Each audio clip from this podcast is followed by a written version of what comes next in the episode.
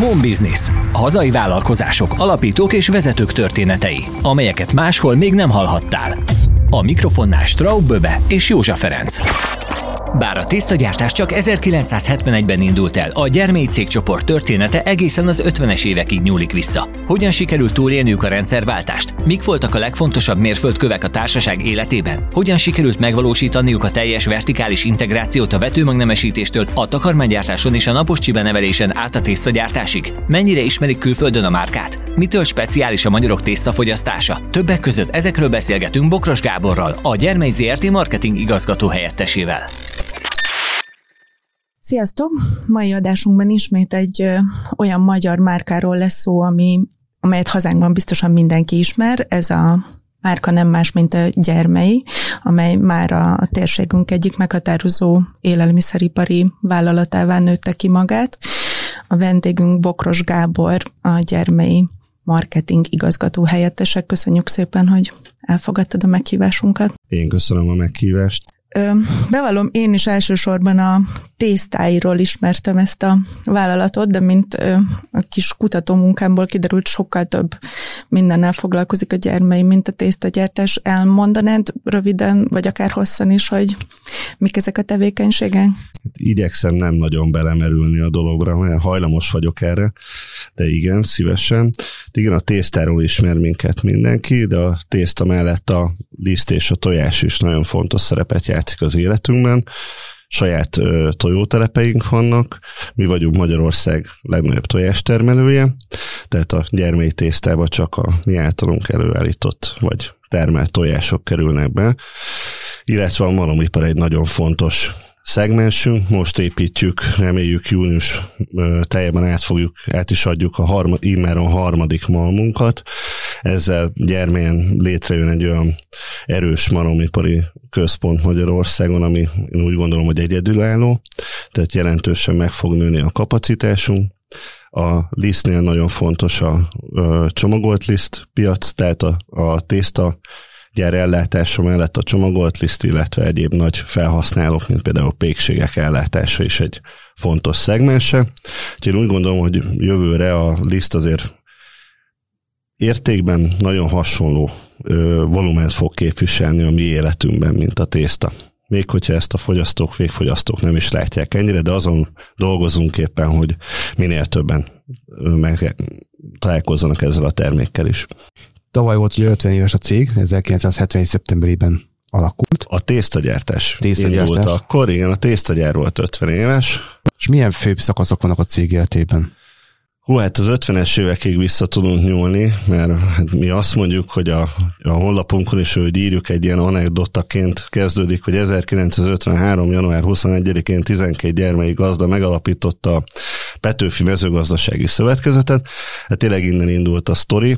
Volt egy kis kihagyás itt az 56-os forradalmi légkör, egy kicsit szétzilálta a társaságot, de 59-ben aztán egymásra talált újra mindenki. És hát ekkor kezdődött meg a, gyakorlatilag a cégünknek a története, vagy a cégcsoportunknak a története. Ugye gyermei gazdák voltak az alapítók, a 60-as évek az a mezőgazdasági termelésnek a modernizálásáról szóltak, illetve ilyen útkeresésekről, és itt került be a képbe különben a nagyüzemi állattartás, amikor is meghonosodott gyermelyen a tojótyú tartás, és a következő mérföldkő az pedig a 1971, amikor a megépült Magyarország egy szövetkezeti tésztagyára, tehát ez nem csak a gyermei MGTSC volt, hanem ez egy tésztagyári társulás volt.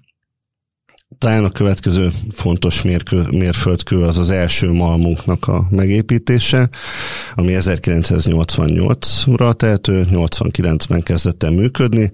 Ez azért volt egy nagyon fontos mérföldkő, mert innentől vált stabil a liszt ellátása a gyermély tésztagyárnak, tehát addig ahogy az akkori rendszer, így a malomipari trösztön keresztül kaptuk meg az árut, ami nem volt ö, stabil minőségű, de innentől kezdve ö, ezt ki tudtuk közep, küszöbölni.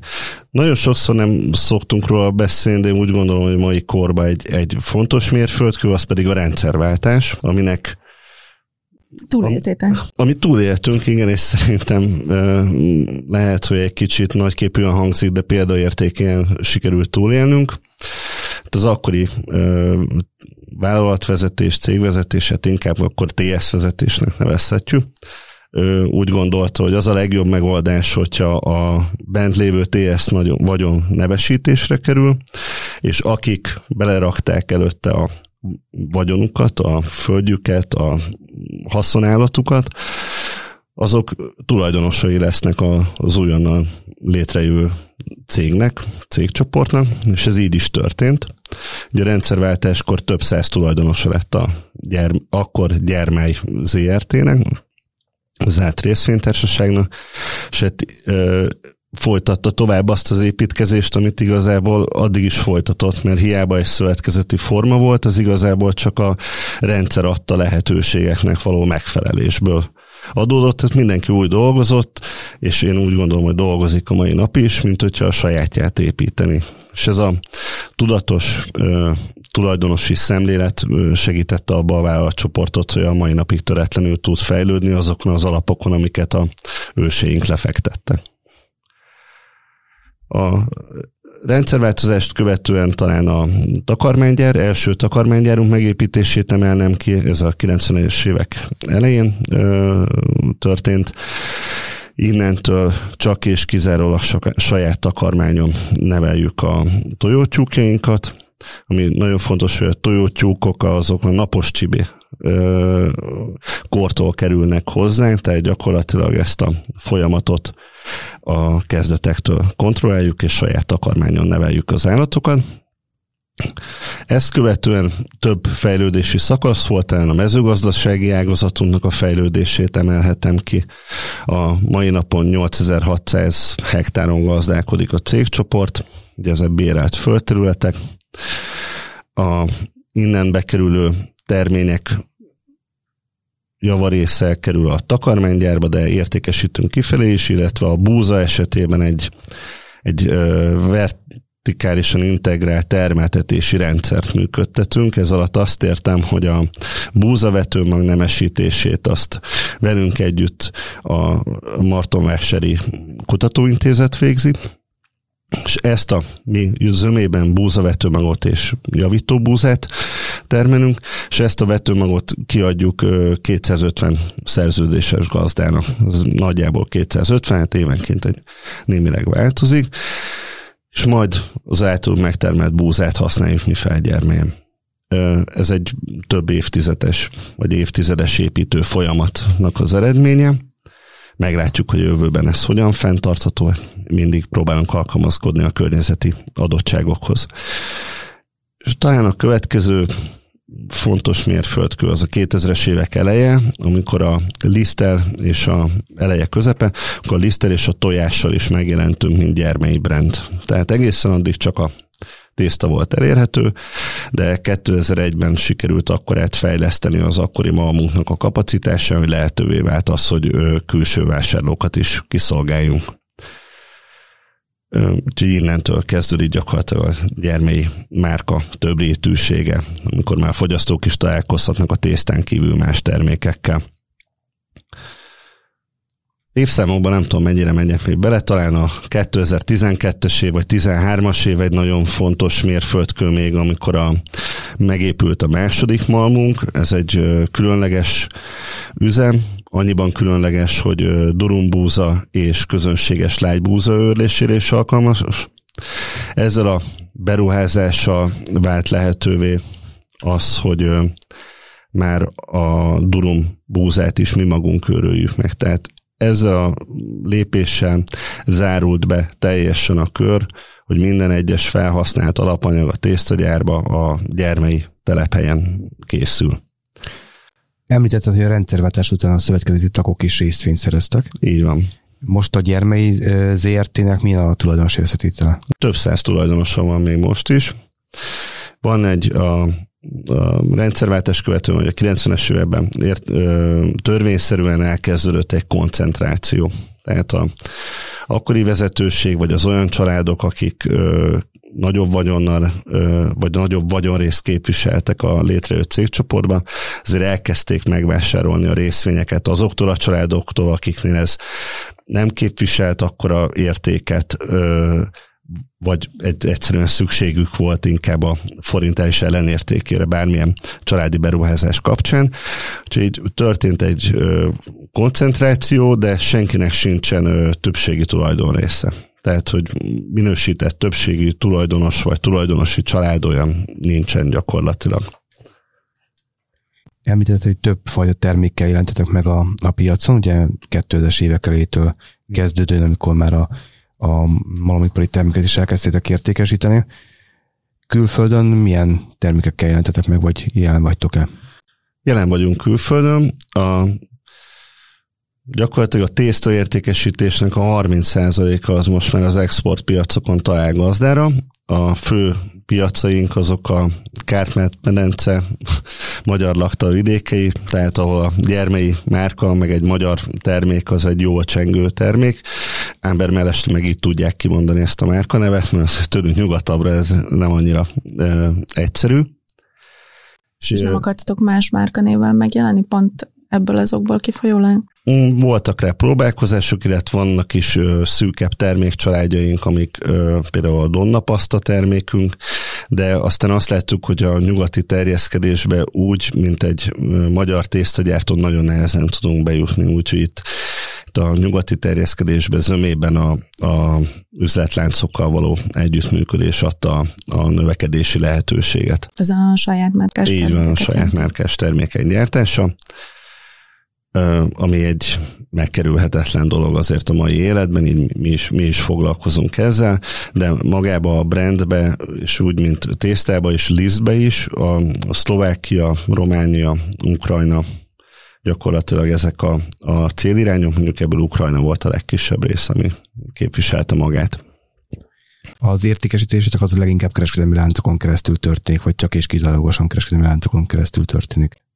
Hát a kis kiszerelésű termékek esetében igen, de vannak a tésztákból nagy kiszerelésű ömlesztett termékeink, mi ömlesztetnek hívjuk, tehát ez az 5-6-7 kilós zsákokra kell gondolni.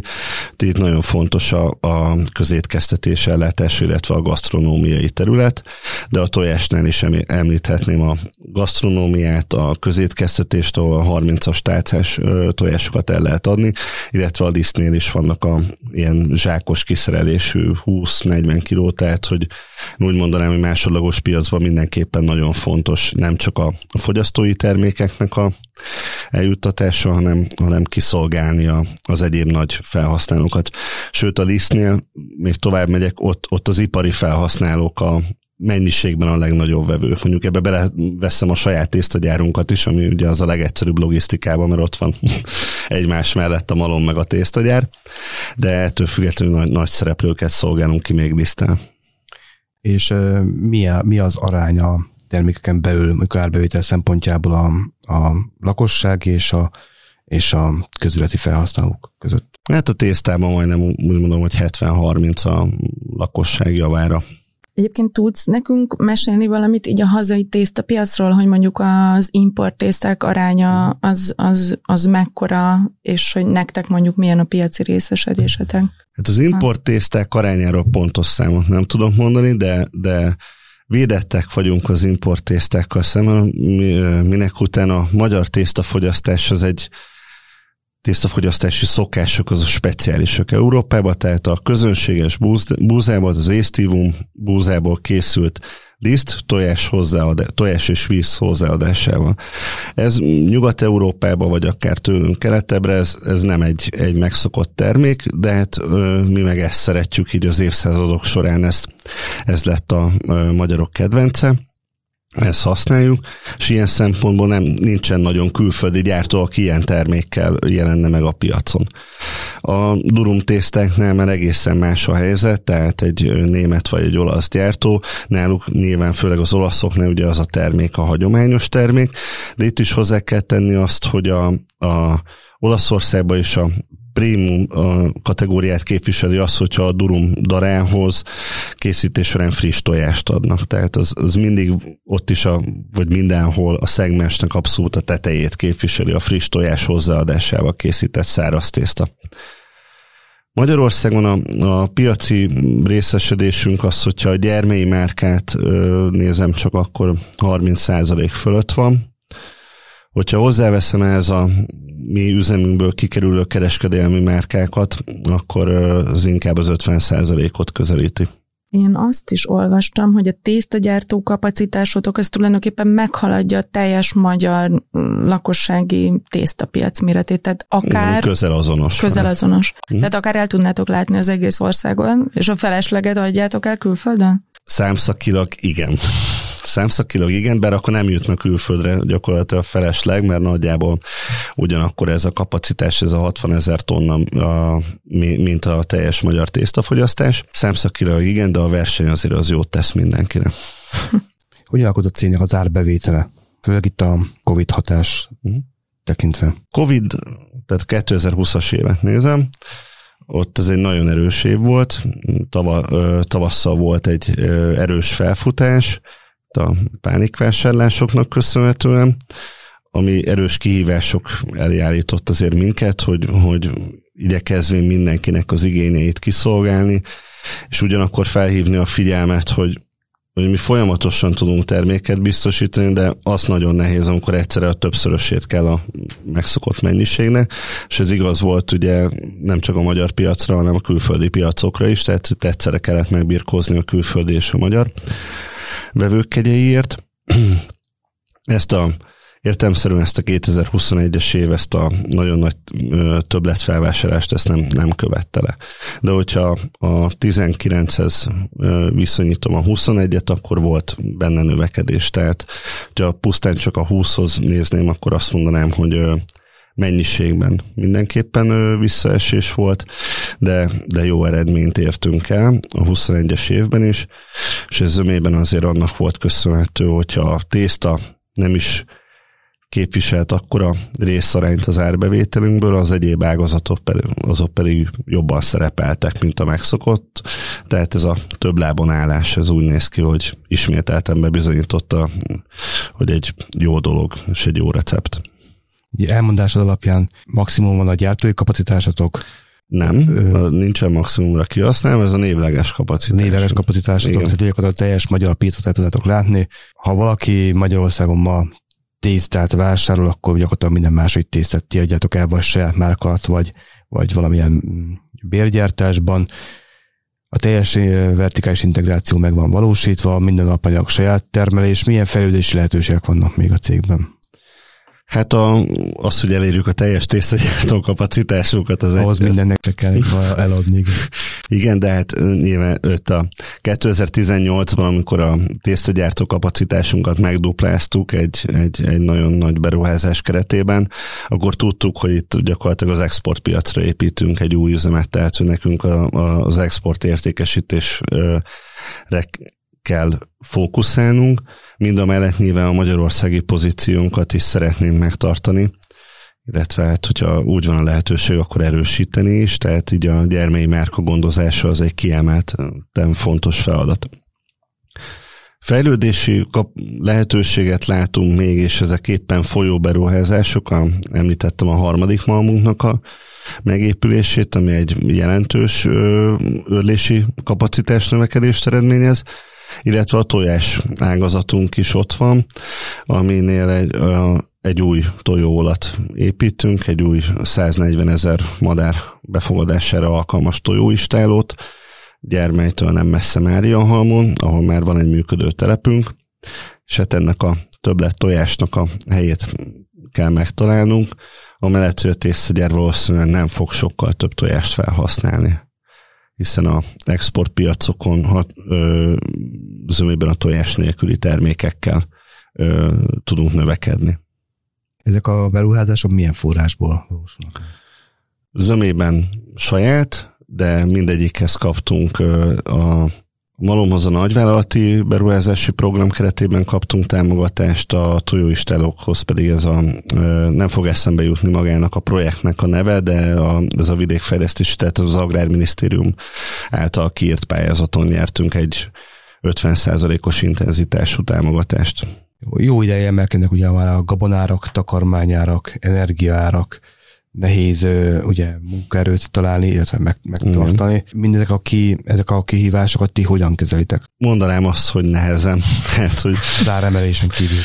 Igen, az áremelések, de, de, de igen, tehát a munkaerő hiány, az alapanyagáraknak az emelkedése, az energiaköltségeknek az emelkedése, a csomagolóanyag emelkedése, a logisztika emelkedése, és, és mindezt napi szinten kezelni azért egy kihívásokkal teli, teli folyamat hál' Istennek olyan magasan kvalifikált, mindenkinek a maga területén magasan kvalifikált kollégákkal rendelkezünk, akikkel le tudjuk kezelni ezeket a helyzeteket. Ide értem a, a növénytermesztésben dolgozó kollégákat, a tésztagyártó gépsor mellett dolgozó kollégákat, a logisztikai munkatársunkat, a kereskedelemben dolgozó kollégáinkat, akikkel igyekszünk ezekhez a helyzetekhez alkalmazkodni. Sok mindent lehet, nagyon sok mindent meg tudtunk csinálni, lépni. A legnehezebb most a tervezés.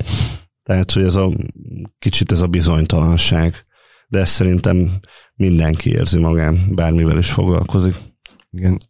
Említette, hogy most több beruházás is van a, a cégben. Igen. És ez az ipar 4.0, a gépesítés, mm. automatizálás, akár a, a kommunikációban, akár a gyártásban, ez hogyan jelenik meg nálatok? Nálunk erősen, El, elég ö, hosszú ideje foglalkozunk már automatizált rendszerek üzemeltetésével. Itt lehet, hogy a mérföldköveknél ö, méltatlanul ki is hagytam azt, amikor a tésztagyárunkat először nagy mértékben megújítottuk 2006-ban, akkor épült fel az első automatizált magas raktárunk, ami teljesen automatán kezeli a raklapokat, az akkor egy 6200 rakatférőhelyes üzem volt. Azóta építettünk meg még kettő ilyen raktárat, így már összesen 20 ezer palettát tudunk automata módon elhasznál, elraktározni.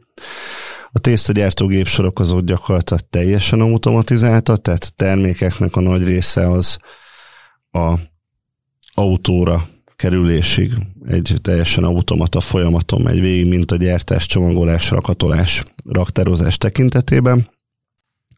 Üres gyárakat képzeljünk el? Nem, mert nyilván hogy... nagyon fontos a szakembergárda, aki ezeket üzemeltetni tudja. Tehát vannak robottargoncáink, akik GPS jelek segítségével szállítják a raklapárukat a raktárunk egyik pontjából a másikra. Nagyon futurisztikusan néz ki, és egy nagyon büszke az ember, de, de az is megáll egyszer. Tehát, hogy nagyon fontos az a szakembergárda, aki ezeket a modern üzemeket, egységeket üzemel, fel, karban tudja tartani, illetve üzemeltetni tudja. És jelenleg hány fő dolgozik nálatok, és ez hogyan alakult az elmúlt években? A cégcsoport szinten összesen 500 fő, és ez, ez nagyjából stagnált is az elmúlt években. Tehát annak hatására, hogy valamilyen folyamatot automatizáltunk, annak, annak hatására nem vesztettünk munkaerőt, maximum nem abba az üzemegységbe dolgoztak pont ugyanannyian, tehát hogy maga a kapacitás növekedés, meg, meg ahogy mindegy, minden egyes ágazatban azért évről évre van valamilyen fejlesztés, az, az, az megtartotta ezt a munkaerőállományt. Soha nem volt szükség nagyobb létszámleépítésre? Vagy... Nem, nem, nem, nem, soha, soha nem volt ilyen. És terveztek most bővülni mondjuk létszámterén, vagy nagyjából a gépesítéssel együtt így Különösebb bő, bővülés nem tervezünk, folyamatosan keresünk kollégákat, mert, mert mindig szükség van egy, egy, egy jó képzett kollégára, de, de különösebben nagyobb mértékű bővüléssel nem számolunk. Ti ugye használtak magyar termékvédjegyet. Igen.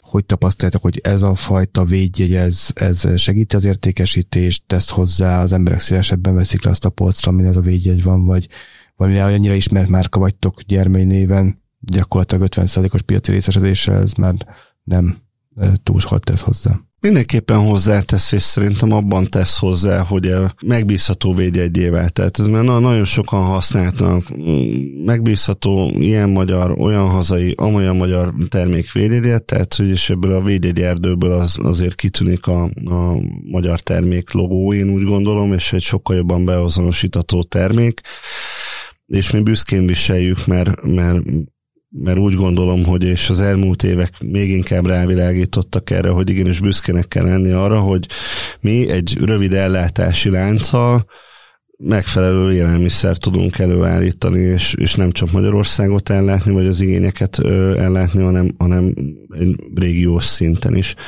És a magyar termék ö, különben nagyon, nagyon sok helyen jól csengő továbbra is. Tehát, hogyha azt mondom, hogy külföldön is, vagy egy tárgyalástán, és hogy tényleg itt készül minden Magyarországon, az egy, az egy mindig egy megbízható jel. Úgyhogy én úgy gondolom, hogy mindenképpen tesz hozzá, hogyha most százalékosan kéne ezt megmondani, azt nem tudnám megtenni.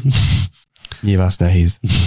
Igen, de, de, de én úgy gondolom, hogy, hogy mindenképpen tesz hozzá. Egy ilyen ismert márkánál marketing szempontból mik a kihívások a hazai piacon?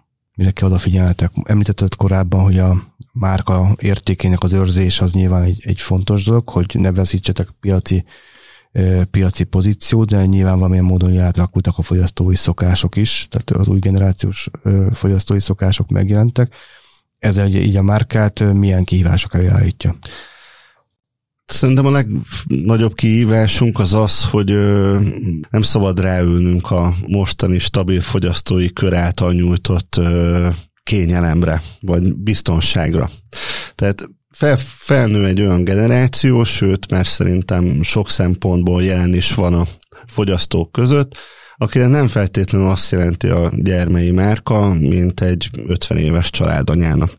És nekünk azzal, arra kell figyelnünk, hogy a márkának a innovációs képessége az nem csak abban merül ki, hogy tudunk-e új terméket piacra hozni, mert ugye hát a tészta ez egy viszonylag nehezen differenciálható termék, hanem abban is, hogy hogyan kommunikálunk, és milyen kommunikációs eszközöket, jegyeket használunk, és az, hogy elérjük ezt a fogyasztói réteget is, akinek ha akar egy tésztát fogyasztani, vagy főzni akar valamit, akkor eszébe jusson a gyermei mint egy márka, és nem is feltétlenül csak a tésztára, hanem mint a liszt és a tojás is, tehát egy esernyő márkaként. Az első felvonás az a nyári gyakorlat volt, a kötelező nyári gyakorlat, a második a diplomamunkám írás, és a harmadik az pedig mondjuk az, hogy 2010-től van, tehát hogy 12 éve dolgozom uh, fixen a vállalatcsoportnál. Te egyébként gyermei Igen, én, én gyermei származású vagyok, tehát a az anyai és az apai nagyszüleim is a szövetkezetbe dolgoztak, a szüleim is ott dolgoztak, úgy,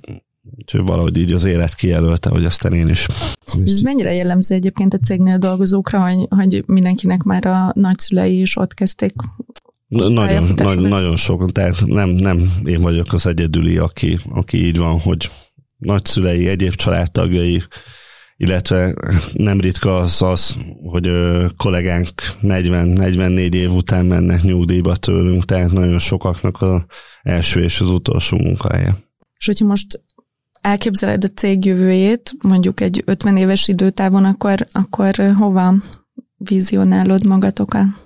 Hát ez határozottan vízió tud lenni, mert, mert sajnos nálunk sincsen üveggömb, de, de mi úgy gondoljuk, hogy egy ö, magyar magántulajdonban lévő, stabil ö, pénzügyi háttérrel rendelkező, a által előállított termékek piacán sikeres céget látunk, akik nem csak Magyarországon, hanem Közép-Európában is egy meghatározó élelmiszeripari vállalkozás, és ezt szeretnénk továbbra is fenntartani, ha csak nem növelni, hogy nem csak Közép-Európában, hanem, hanem már egy nagyobb régióba is egy meghatározó szereplővé váljunk. Sok sikert kívánunk a tervek legyen, megvalósításához. Legyen így. Köszönjük, Köszönjük szépen, szépen a beszélgetést. Én köszönöm. Home Business. Hazai vállalkozások, alapítók és vezetők történetei, amelyeket máshol még nem hallhattál. A felvétel a t stúdióban készült. thstudio.hu. A beszélgetést a Magyar Termék Nonprofit Kft. támogatta.